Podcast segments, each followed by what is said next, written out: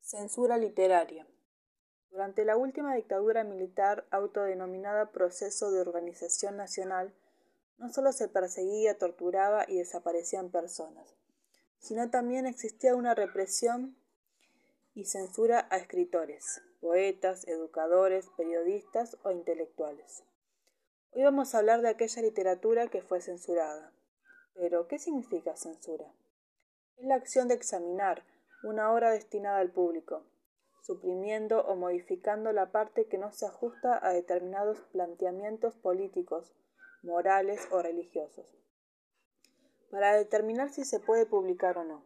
Entonces, al hablar de censura literaria, estamos hablando que durante la dictadura existía un organismo encargado de ello, por parte del mismo Estado. Había dos infraestructuras complementarias que se encargaban de la política cultural. Una era conformada por campos de concentración, misiones y grupos de tareas.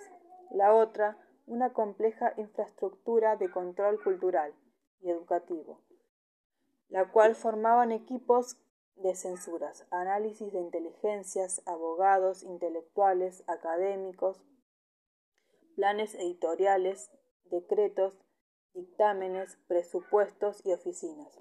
Todo este campo de control estaba claramente centralizado en el Ministerio del Interior, manteniendo una constante comunicación con el Ministerio de Educación.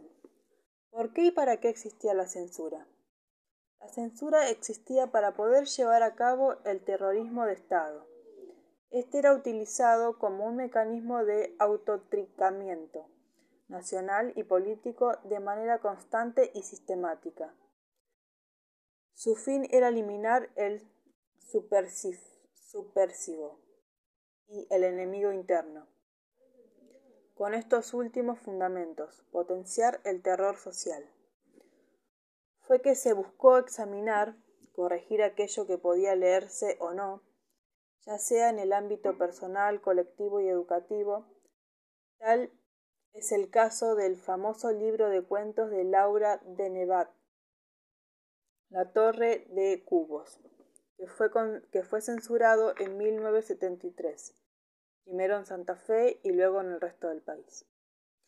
Por poseer mucha imaginación, contener símbolos estéticos, como la planta de Bártolo, este relata la historia de Bártolo, un niño que plantó un cuaderno en una maceta y al florecer ésta le dio cuadernos. Él sabía que los niños de su pueblo escribían mucho, por eso le regalaba los cuadernos. Un día el vendedor de cuadernos, muy enojado, fue a su casa y trató a toda costa de comprarle la planta. Pero Bártolo le respondió que no, no la iba a vender. El vendedor la amenazó con quitarle la planta y se retiró. Fue en ese momento cuando todos los niños se pusieron frente a ella para defenderla, cantando el arroz con leche. También la defendieron pajaritos y conejitos. Estos últimos le desprendían los tiradores y le bajaban los pantalones a la policía. Los chicos se reían. Y fue así que el vendedor se retiró colorado al igual que sus calzoncillos a algún lugar solitario. Retomando lo de antes mencionado al principio sobre la dictadura militar, al volver a la democracia se comenzó a hablar abiertamente y, al llevar a cabo investigaciones sobre las violaciones de los derechos humanos, principalmente por parte de la Comisión Nacional de Desaparición de Personas, tenía como objetivo investigar, recibir información y denuncias sobre personas desaparecidas, secuestros, torturas para luego generar informes. Luego de un año de trabajo, eh, el 20 de septiembre se entregó un informe final al entonces presidente Raúl Alfonsín. El importe, el informe fue editado. Nunca más o también Informe Sábato. Son los nombres con los que se conoce. Ante la creciente movilización social y una estrategia del gobierno frente a las violaciones de los derechos humanos, al cabo de dos años el presidente Alfonsín, en 1985, el juicio a las juntas tomó gran persecución. Se utilizó como prueba los testimonios y declaraciones que aparecen en el libro Nunca más. Podríamos decir que gracias a los testimonios se pudo condenar a cinco de militares acusados: Videla, Agostín, Macera, primera junta militar, Vida y Lambroschini. Primero mencionábamos aquella literatura que fue censurada, aunque muchos escritores y poetas, educadores, periodistas e intelectuales buscaban la manera de contar lo que sucedía a través de símbolos. Después, lo importante que fue el informe de la, de la comada.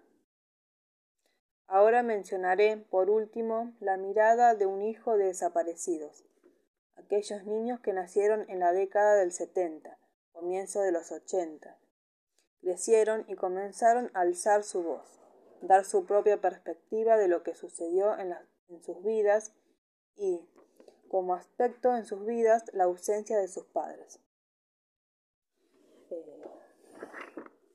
Feli Brusone, escritor argentino, nació en 1976. Sus padres fueron desaparecidos durante la dictadura. Reconocido por novela Los, Los Topos y 76, además de otras obras. Comenta una entrevista de Cristina Papaleo que lo motivó a trabajar alrededor de los hijos desaparecidos. El hecho de serlo. La escritura de los topos comenzó como parte de la serie de los cuentos en el libro 76. Al llegar a la búsqueda de personajes se dio cuenta que no podrían terminar allí. El relato siguió y se convirtió en una novela corta, a partir de algo que no se explicaba y que está puesto así, para que nunca puedan contar un final. Luego comienza a hablar de sus padres, a quienes lo describe como una figura que nunca tuvo. Dice que en algún momento se enojó con ellos, pero remarca es una crítica adolescente. También que en la búsqueda de justicia sucedían muchas cosas y que los resultados fueron poco para lo que realmente sucedió. Hay cosas que siguen sin resolverse.